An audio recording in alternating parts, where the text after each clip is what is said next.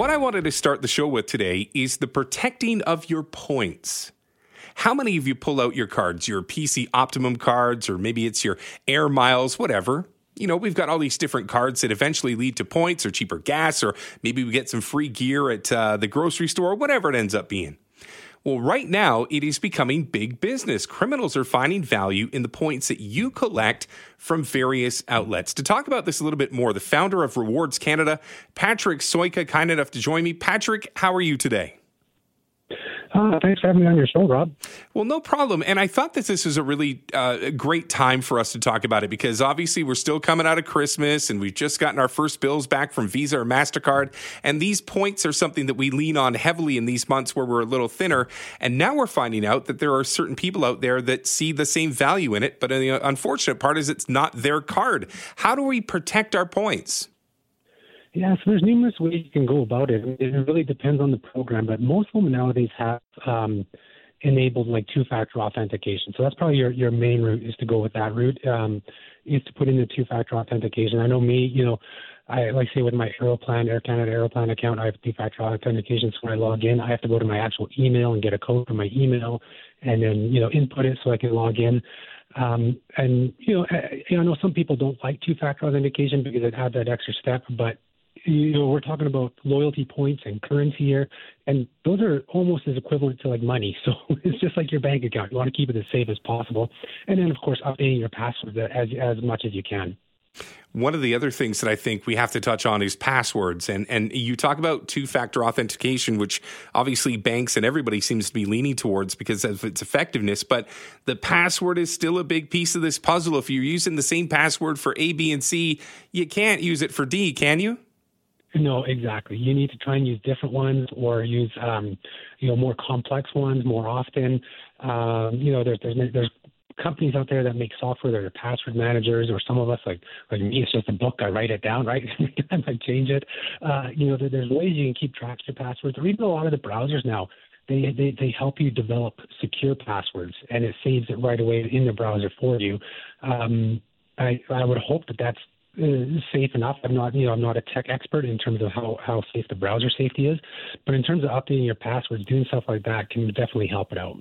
You know, one of the other things that I think um, is these data breaches that we're seeing that happen from time to time, they might not even have your card or the number, but the fact that they have your address and they have all of this other information now are point cards in the same conversation as protecting obviously all of your other cards your bank uh, and your credit card when it comes to these data breaches do you i guess i would say would you be changing the number changing the actual card itself when you hear of a data breach um, it really depends on the program, but yes, that may happen. Um, that you have to reach out to the program, see if you can change the number, or you find out. I guess you know find out what the details of the data breach is. But yeah, absolutely. Um, it, it, probably does not hurt to change your accounts. I know personally, I've never done that, and a lot of people I've talked to haven't done that. Um, it just, it, it, I think, with a lot of the loyalty programs, it comes back to them, you know, having you update your account to a new password, to a new login. Um, you know, if you're using a username to change all that type of stuff. Um, but yeah, well, you know, once once the once these um, fraudsters or, or hackers and that get get a hold of your, your personal information like that, it's definitely tough because they sometimes they'll make brand new accounts in your name mm. and that, you know, and then they call and say, oh, you know what, I lost my card, my name is so and so, here's my address, and and if you get maybe a, a less versed or less trained um, customer service agent on the other end, they're like, oh yeah, I'll transfer your old account to you here to your new account, and unfortunately, you know, and that and that's not you taking care of that. So so yeah, there's there's so many ways that they go about this, but of course, you know, we're trying to stay on top of it. There's even groups out there. There's an association called the Loyalty Security Alliance, which is credit card companies, airlines, hotels, all get together and they, they actually have conferences and get together and talk about the best ways to combat the fraud. Patrick Sojka, founders of Reward Canada, joining us here on the Jas Johal Show. Patrick, um, you mentioned calling in, and let's say, for example, I'm just going to throw a scenario at you here. Um, let's say you've realized that somebody has taken 10,000 or 20,000 points away from you, and now you're calling these agencies saying, hey, can I get a reimbursement on these points that were taken from me fraudulently? Is that an easy process? Is that something you have to go out and prove, or is it almost an impossibility? Again, I think it comes down to to the program and what those were deemed for. Uh, you know, I've heard stories of, you know, um, some programs easily giving it back because they'll see, okay, well, you know, this person lives in this city and these points were redeemed on the other end of the country, you know, at a time, or, you know, they'll see something like, oh, you know, somebody made redemptions for Starbucks gift cards out of your account at 3 a.m. in the morning. You know, eh, there's there's some some some of these that seem pretty obvious. Yeah, you you were a victim of fraud, and the if you can prove to the program, you know, some loyalty programs will just give you a point. Yeah, you know, we're sorry this happened. Go change your password right now and we'll update your account. We'll put the points back in there. Others will want to make sure they're like, well, we need to confirm that you didn't give out your password or you didn't give your PIN. You know, you didn't share in those regards. Um, but I think a lot of the ones in the other cities, some programs you have to be careful because I know some programs you can redeem points. This happened at Air Miles a few years ago. You could redeem points at the Sobeys before they switched over to Scene Plus. Uh, the till just by giving your 11, yeah, 11 digit number. Mm. So some people would just randomly give out an 11 digit number and they'd be like, oh, yeah, there's $10. You want $10 off your groceries? And people would say yes, even though it wasn't their accounts. So those are some things to be careful of. And Scene Plus is, you know, uh, still has a very easy way to redeem points at Sobeys. So that's something you have to be careful of. And basically, with any loyalty program, it's just like your bank accounts. You should be checking them on a weekly basis, um, if not more just to you know, and then you can ca- catch these quicker and you know call in because I know some programs have a time window before you you know that you can report this. If you take too long to report it, then you know you're you're out of luck. Patrick, great information. Thank you for the time and for the awareness. Let's do this again. You're very welcome. Thank you so much. A handful of new taxes announced by the federal government started on January the 21st. Question I have for you Have you noticed what taxes are still to come, including the beer tax? BC's carbon tax is going to go from 65 cents up to 80 cents. So, yeah, there's another, I don't know, 15 to 20 cents that could be on your gas bill per liter by the time we roll around to April and May. Uh, to talk about this and a few other tax related issues, Carson Binda is the BC director for the Canadian Taxpayers Federation. Carson, thank you for making time for me on a Monday. Hey, Rob, it's always my pleasure to uh, come on and chat with the lovely folks at CKNW. Well, they're they're they're glad to have you, fella. And I guess right out of the gates, let's get into the nitty gritty. The thing that we always look for on our pay our pay stub, the CPP, the Canadian Pension Plan, now with a couple of maximum amounts, and uh, there are people in a certain group that could get an additional four percent of the amount of money that they make between what is sixty eight and seventy three thousand, which actually could be a bit of a burden. Yeah, you're absolutely right. So, folks who are making $73,200 or more this year will be on the hook for about $4,055 in the two CPP taxes in 2024. That's an increase of about $301 this year. And you have to remember here, Rob, folks who are making $73,000, those aren't fat cats. That's a solidly middle income family. So, with the CPP increase, we're going to see middle class Canadians being hit harder and harder than they were last year. And there's no real way around that for the simple fact that the reality is, is it's kind of like death and taxes. I know that's a, a joke you probably hear all too often, but the reality is, is there's no way to opt out of that one, is there? No. Look, if you're making an income in Canada, you will be paying those payroll taxes. And uh, I, look, I don't know about you, but I don't know a lot of families, solidly middle class families, who have an extra $300 laying around this year. So it's coming at a bad time. It's coming at a time when we know food banks are already seeing record breaking demand, when folks, uh, especially here in BC, are having a harder time than ever putting a roof over their head, making those mortgage or rent payments. So this is a really poorly timed uh, tax hike on our payroll. It is. Carson Binda is the BC director for the Canadian Taxpayer Federation, joining us here on the Jas Johal Show. As of January 1st, people operating short term rentals in jurisdictions where they're banned, or pretty much anybody whose short term rentals are non compliant, will now not be able to claim any expenses on the property. I think that's going to catch a lot of people off guard. It is. And look, as we're moving into a time when we're expecting to see increased tourism in BC, we all know that big names like the Rolling Stones and Taylor Swift are coming to perform in BC. We know that we're online for uh, for FIFA in 2026. Uh, these new uh, tax hikes on short-term rentals are really poorly timed once again, especially as we're gearing up to have the eyes on the of the world on us for those big events. Well, speaking of those big events, I want to get into a couple that are ready to debut on April the 1st. One is just an extension of a tax already in place. The other one I think is going to raise some eyebrows, and we've heard about it back east. We're going to get a little taste of it out here even more. Is the beer tax? Do you think that's something that is, eh, you use the phrase already ill timed, but do you think, especially with everything coming up and the struggles that our F&B industry are facing, that this one is just something that's going to have people rolling their eyes at the cost of a, a good old fashioned beer? Oh gosh, Rob, you've hit a sore spot with me. I truly think this beer tax, this increased tax on beer, wine, and spirits, which is about a five percent tax hike coming in on April first, is is horrible from the federal government. We know that most brewers, most uh, vineyards, and most distilleries in Canada are in small rural communities. We also know that most of them are small businesses. So anytime you're jacking up the taxes that small businesses, mom and pop shops in predominantly rural communities are paying, that's a bad move. Rural communities and small businesses in general need our support. What they don't need is for the federal government to add to their cost of doing business, to jack up the taxes that consumers will pay for their product. But hold on here, Rob, because the liquor tax increases, they get even worse. This is an automatic tax hike. That means that our MPs, the folks we elect and send to Ottawa to represent us, they don't even get a say in it. Justin Trudeau has said that the taxes are going up, so up the taxes go. Regardless of what you feel about alcohol, regardless of whether or not you like cracking open a cold one with your buddies after a long day of work, automatic tax hikes are wrong. They are unaccountable, and that's unacceptable. All right, I'm going to sneak this one in, and I know this is going to be a kick in the knee as well. I got to about a minute here for you, Carson. The BC carbon tax is going to go up to 80 cents from 65 cents, and this could add another 17 to 20 cents per liter on the gas bill.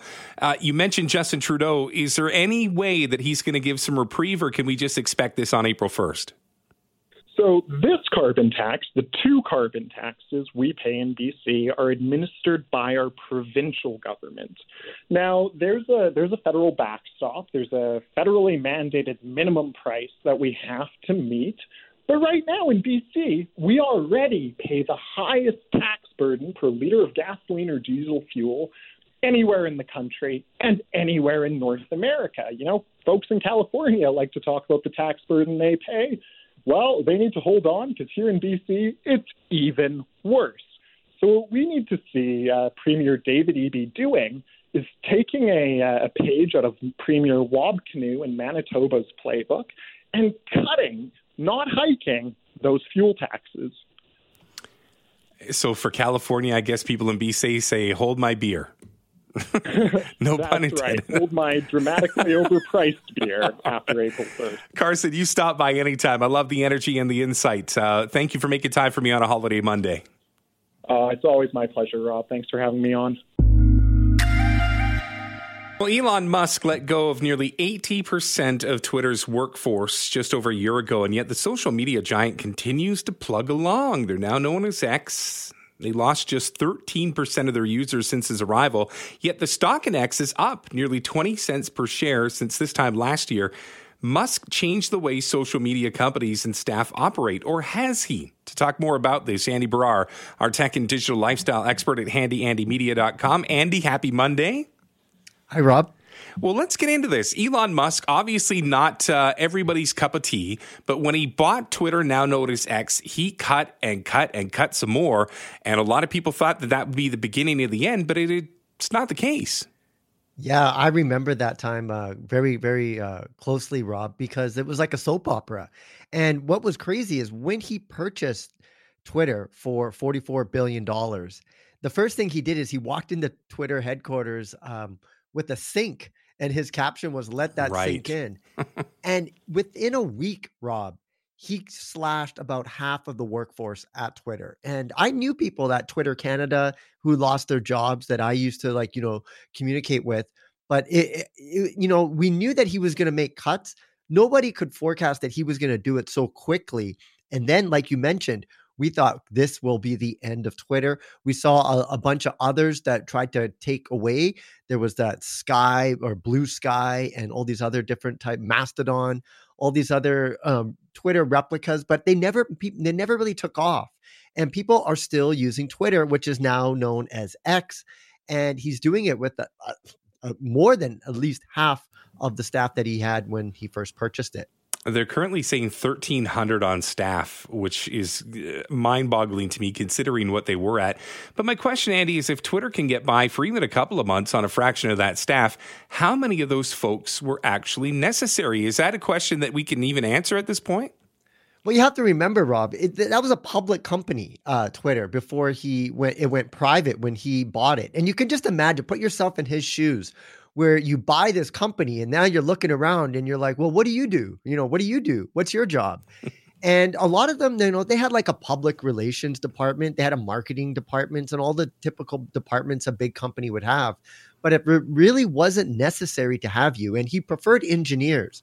In fact, he would stay up o- overnight and ask people to pull all nighters with them, with the engineers doing some coding. So he really kept those types of people, and he wanted to know, like, are you with me or are you against me? Like, if you're not a pro Elon Musk kind of uh, person, then you know the door's over there. And and essentially, that's what he did. There's a lot of lawsuits on compensation still go ongoing because of that that huge layoff that he did. But Twitter is still functioning. The question is, is it functioning better or worse with Elon Musk? Because you have to remember, 80% of the company's trust and safety teams, those are teams of engineers, he laid them off. And that alienated a lot of advertisers because advertisers want content moderation, but Elon Musk inherently does not want any content moderation. He wants it to be the the kind of like town hall where you could say whatever you want. And so that's the dissonance that he has is his beliefs and, and what the advertisers wants. And he's even told his advertisers to go F themselves. Yep. So a very, very controversial man who now owns this social media company that people can't stop using. And the Super Bowl was just a case in point of the amount of traffic and activity that was happening during the Super Bowl. The question is, Rob, was that authentic activity or were there a lot of bots at the same time that the Super Bowl was happening? And that's the big question a lot of advertisers are asking. Well, there's definitely bots out there. I can speak from that from even my humble account with a mere 12,000 compared to some of the big boys here. Andy Baryer is the tech and digital lifestyle expert at handyandymedia.com, joining me here on the Jas Johal Show. Let's talk about some of the other companies because back in November, uh, I think it was Stripe and Meta, which is Facebook's parent company, they were going to let a percentage go. I think it was 13 or 14% of their workforce. Amazon, uh, the parent company of Google, announced cuts as well everybody seems to be cutting down. I'm wondering if this is a trickle down effect from Elon or was this just going to happen regardless? I think a lot of it had to do, Rob, with the economy. Um, tech companies typically, when things are good, they love to hire. And a lot of that happened during the pandemic. Everything was going digital. So they were on a hiring spree. But at the same time, you know they're they still have a fiduciary responsibility to their shareholders so they're trying to make money. And one way if you're not generating revenue you you cut costs and that's what happened. And it happened uh, it was a big issue in the tech industry you know i would look at my linkedin profile and i would just see again and again people noticing that or, or announcing that they've been laid off and they're all within the tech industry so when it when it's good you know things are great and the jobs are out there but when it's bad you know, a lot of jobs, if it's not necessary, get cut, especially in the tech industry. Oh, I've noticed it even in the gaming industry, having been at EA. My first year recording uh, the NHL version for their their program, the day before was Black Tuesday, for lack of a better phrase, and departments were let go. And I yeah. remember walking in, I was so happy, excited, and they're like, "Today's the day. You should probably just put your head down and go record." Because it was a lot. Do you get into that industry knowing that that's essentially you're hired to get fired at some point, or uh, how do you manage it? Do you stay at a place for five years knowing you're going to have to be on the move?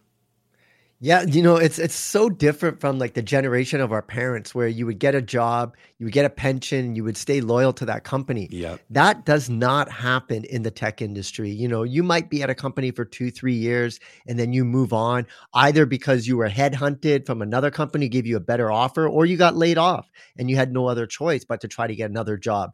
And then when with a lot of remote work now, you know, it, the, the things have changed in the tech industry because you could be a really good, you know, quality talent and live somewhere in like in a small town where it's much more affordable and then still work at a big multinational company like Google or Meta.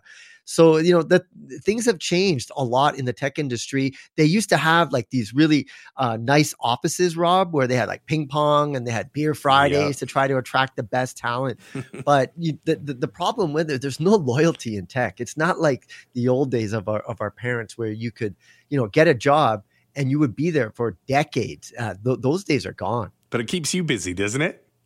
Well, it keeps me busy because it's it's the, the tech industry changes so fast. You know, just with AI right now, yep. just imagine what is happening with all these jobs, mine included. You know, I'm a writer and I'm already uh, having a lot of issues trying to battle with uh, AI competing for those kind of writing jobs. And I don't know if you just saw Sora, what OpenAI just announced, Rob, where they're doing text to video, so you can yes. make videos just like you could with ChatGPT. Uh, you know, things are changing so fast. Very dangerous and exciting times all at the same time. Andy, thank you for the conversation. I love chatting with you about all things tech. Let's do it again.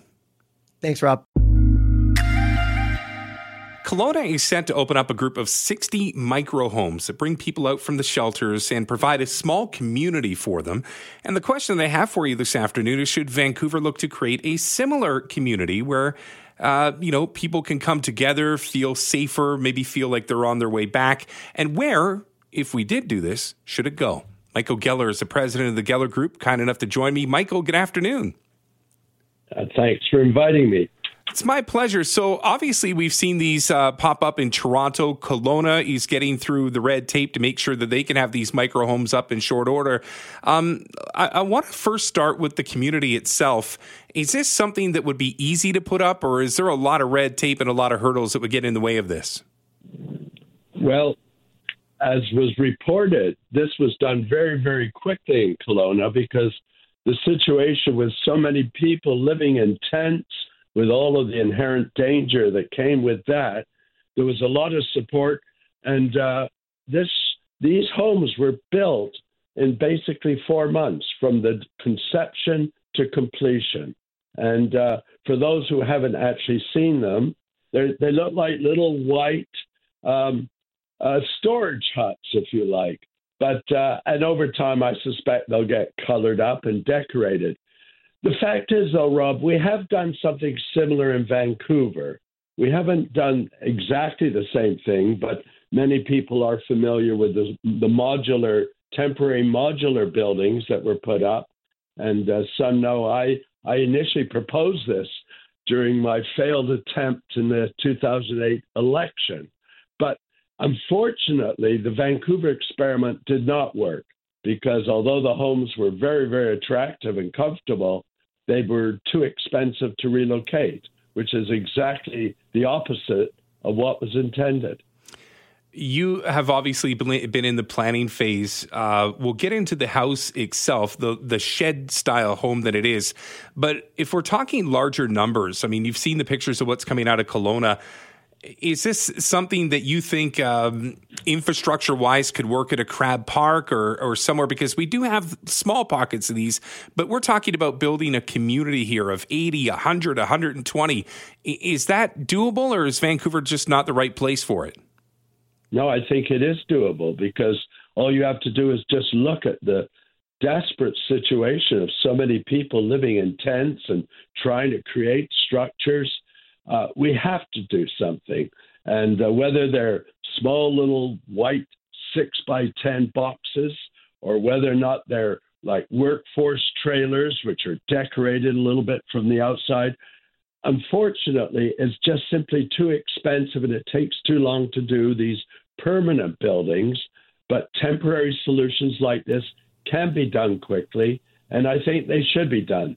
I say that, though, Rob, recognizing most people know there's nothing more permanent than a temporary building. So you do have to think about how long do you want them to be in that place and before they're moved on somewhere else. And there are some solutions to that. I would be curious to know of the cost efficiency by having these people in a shelter as opposed to having them in their own little dwelling.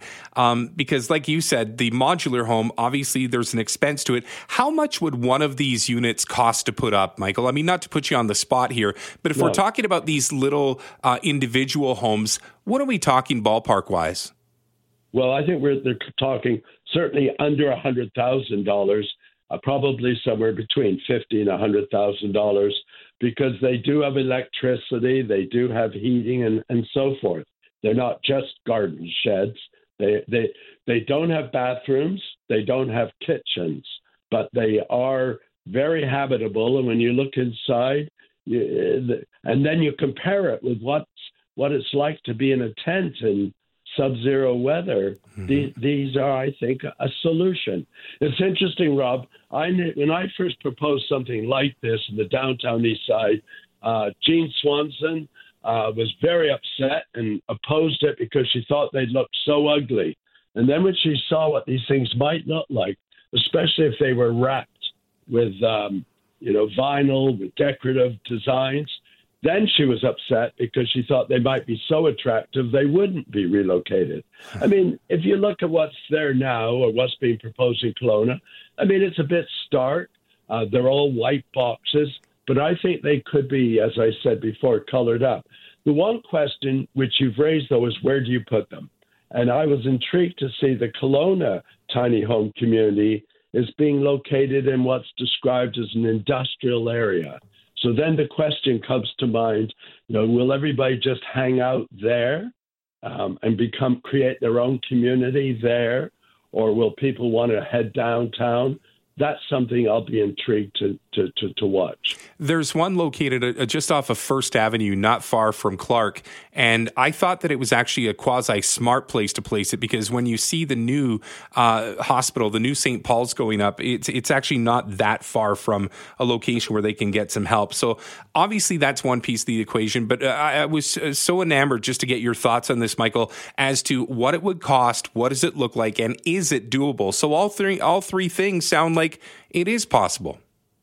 It, it is possible. And I want to compliment you for actually covering this story because I think, uh, you know, anybody who's been downtown, anybody who's been down Hastings Street and that whole downtown East area at night and seen what it's like, or even gone inside some of the shelters. And these are being proposed really to help people transition out of some of the shelters, which are just awful. Um, th- this is a solution. It's not perfect. There's no one perfect solution. There are support services. There are buildings with washrooms and with kitchens and with dining uh, to support the, this living accommodation. And so I think it's the right direction to go. Whether they're all individual little buildings or whether they're one building with perhaps six homes, you can have different solutions, but we need to do something. And I compliment everybody who's managed to make this one happen, especially in four months. Michael, your insight is second to none. Thank you for your time this afternoon. It's my pleasure. Well, late last week, Minister of Transportation and Infrastructure Rob Fleming said, amongst many things, when he was describing this um, challenge with our overpasses, that, quote, it has never been easier to follow a route to guide a load safely through our highway system and avoid the potential for impact with infrastructure, unquote. I will politely disagree because we do have a number of overpasses that are starting to age. And as we get into hydraulic trucks and we get into a new era, it is getting paper thin where some of these trucks are just skating by.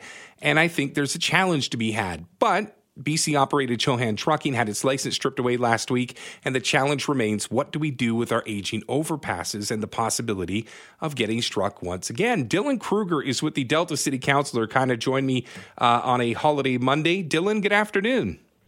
Rob, thanks for having me. Well, let's get into it because I've talked with a couple of people that said, you know what? Yes, you should be able to get around the province of British Columbia without fear of hitting an overpass. But I've also heard from some people that say those overpasses are a little long in the tooth and it could be time where we have to make some adjustments. Is that a fair assessment? Yeah, look, we've we've had 34 of these uh, trucks hitting overpasses since late 2021 uh, I think most people can agree, you know, one time's an accident, twice is an, an, an anomaly, uh, 34 times something is seriously wrong here. So it's it's incumbent on us to look at everything, whether it be we've talked a lot about uh, mandatory fines and better education uh, for for companies and, and the drivers that work for them, uh, suspension and cancellation of licenses, and the province certainly made the, the right decision with uh, canceling that company's license, as you mentioned. Uh, but we also need to look at our infrastructure, and our infrastructure is aging, and certainly as we are replacing uh, overpasses and, and highway systems across Metro Vancouver and BC, uh, we have to ensure we're, we're upgrading it to, to modern standards. The, the, the typical standard that you see on most of these roadways where these incidents have happened is about 4.7 meters of clearance.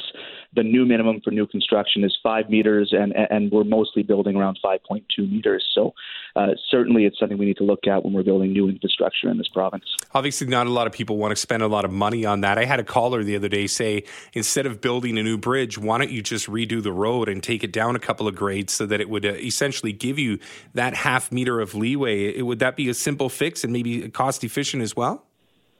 Well, I'm not sure about that, but but one thing we have to stop doing is is uh, doing uh, own goals and harming ourselves. Uh, t- uh, two of the uh, overpass strikes, which happened in my community, happened along Highway 99. Highway 99 was actually slated for a full retrofit with the now canceled George Massey Tunnel Bridge replacement project, and it's much more than a bridge. It was actually a full uh, corridor improvement program from from Richmond all the way to White Rock that ironically would have upgraded at least a few of those uh, those overpasses uh, up to modern standards and avoided those collisions. So we certainly can't be canceling uh, projects that are already in the queue. But there are other solutions and, and a lot more cost effective solutions. You know, the BC Truckers Association has been talking about early warning systems.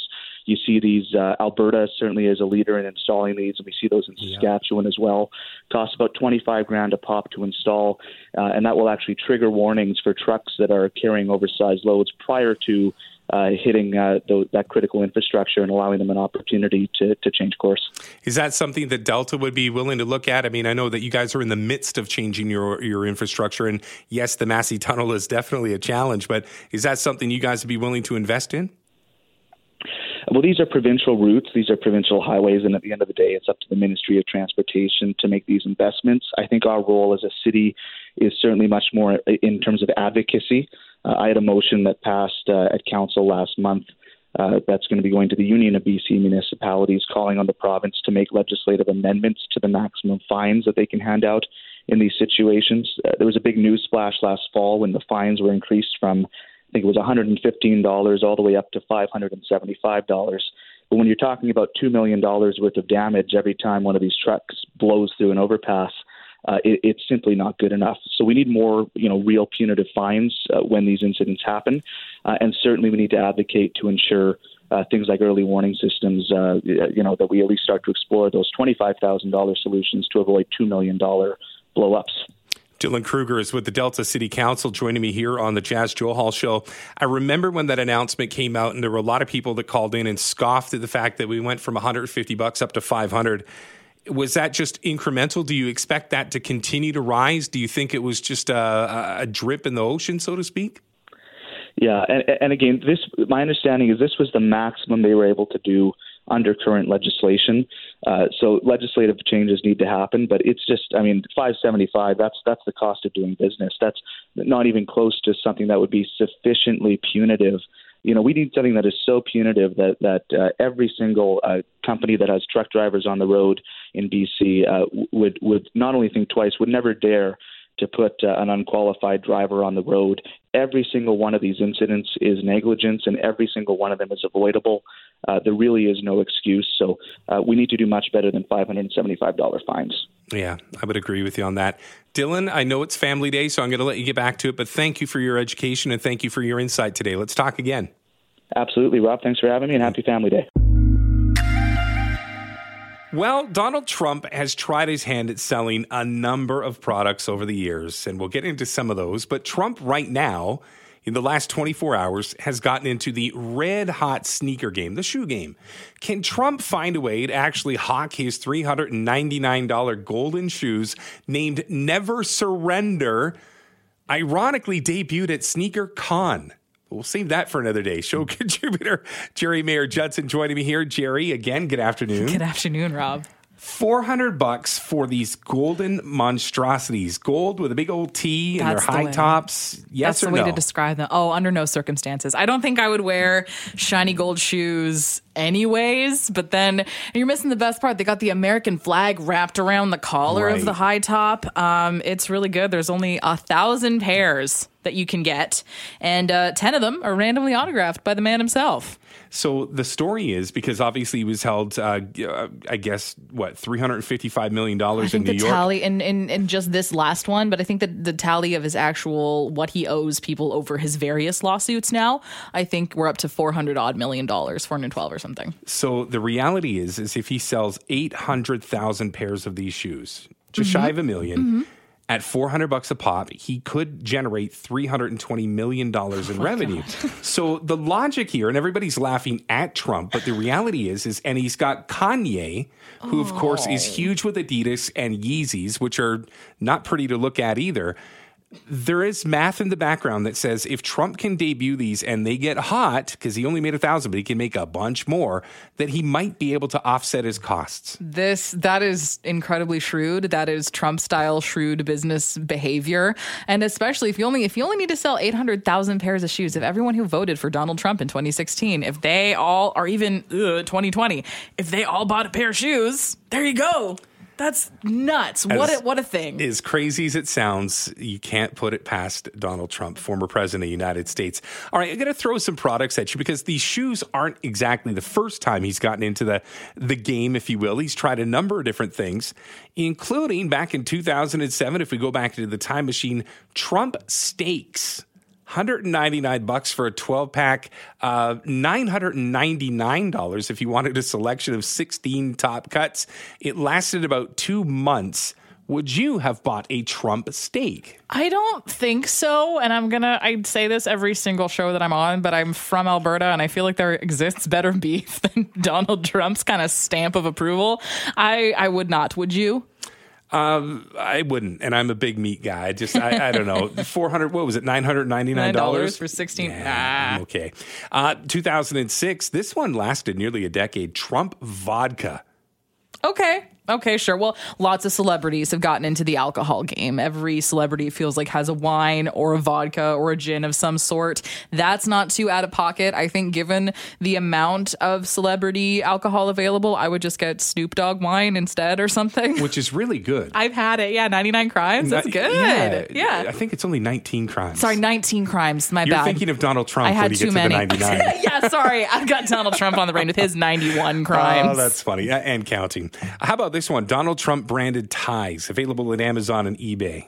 Um, ah, you can get another tie anywhere else. Would you get a Donald Trump tie? Does it have his face on him, or is Uh, it just kind of like no. the Republican red tie? I always get a kick out of his tie because, you know, if you read GQ and all these magazines, they say that the tie should tie. finish right at the start of your belt buckle.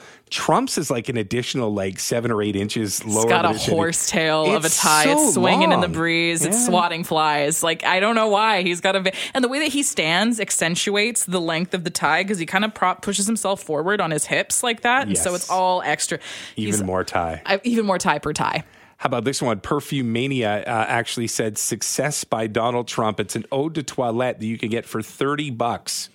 Thirty dollar Donald Trump perfume, but he's selling more perfumes on this website. I want the updated one. I want Victory forty seven cologne instead for a hundred two hundred dollars. I think. Hmm, and he'll sell some of it. How Oh, about this will. one? Trump deodorant. No, no, I don't want to know what that smells like. I don't want to have Trump armpits, trumpets, if you will. Would you use Donald Trump Well, deodorant? it says it is also named Success.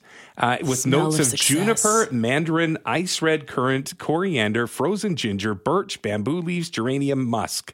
complicated. And tonka, which I've never heard of before. Tonka beans. Oh, that's something. I don't I can't be clever about it, but that is something food. I know that. I think I would like that collection of ingredients in a gin, maybe. but uh, not Trump- on a deodorant. Trump coffee? Trump coffee.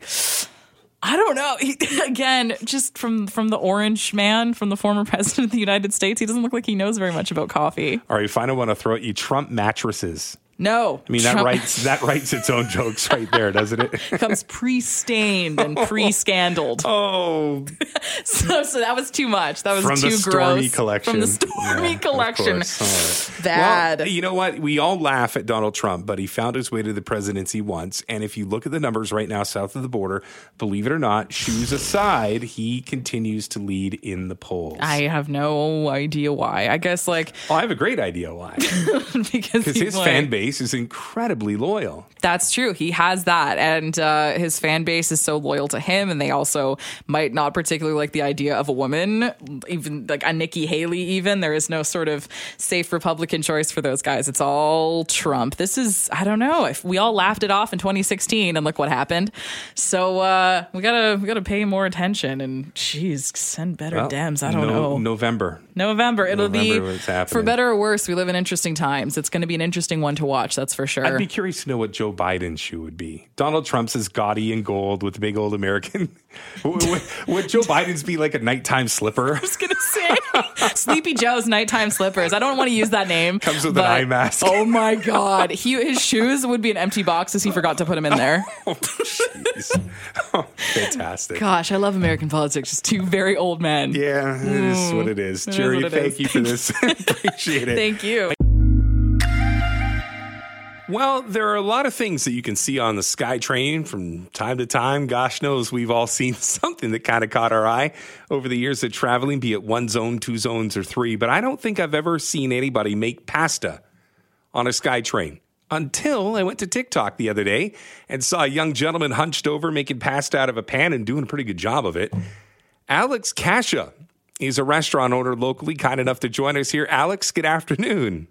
Good afternoon, everybody. Good afternoon, Rob, and happy happy Family Day to everyone. Oh, thank you for saying that. Alex, walk me through making pasta on a SkyTrain. Why and why?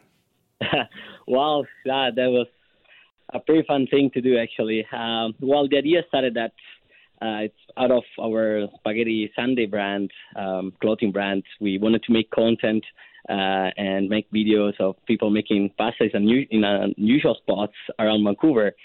That uh, we knew that would be an attention grabbing, and uh, that's what happened. Actually, you know, TikTok is going crazy. Instagram as well. We got over 360 plays over in just a couple of days, and it's been and crazy. Yeah, I don't know, something unbelievable. Alex, from the time you put the oil in the pan till the time that you were finished and ready to serve, how many stops did it take?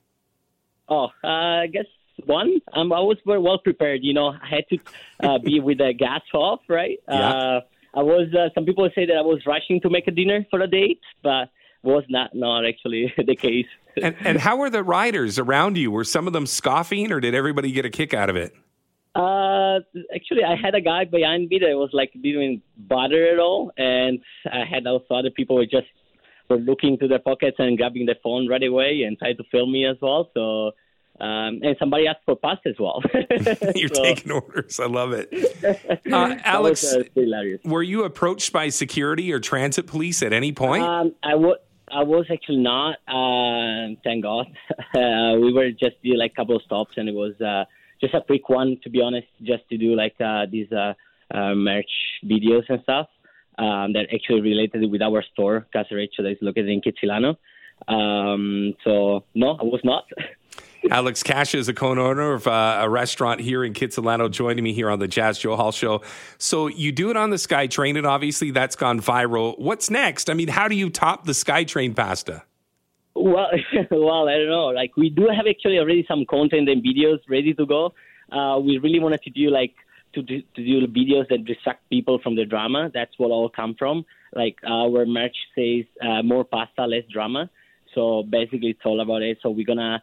We already have some content. I shouldn't spoil it, but we have like some fake car accidents coming through and some other things coming up. So then just people while eating pasta, and there's all the drama around it and behind, right? But you know what's the spaghetti and sauce and pastas. That's all we care about, right?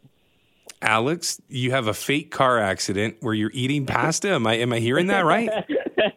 yeah, we're probably gonna have something next coming up. So stay tuned, I guess. Yeah, I guess. well, thank you for the time today. I thought it was it, it was crazy, it was quirky, and I wanted to know the story behind it, and uh, I now have it. Alex, thank you for, for your sure, time. Yeah. Absolutely, my pleasure. Thank you very much. And you know, this has been a fun, fun little thing to for us. And you know, come and check it out our store. We do have freshly uh, pasta every day. And see you soon. All right. Ciao. Thank you very much. Yeah. Ciao. Right back at you.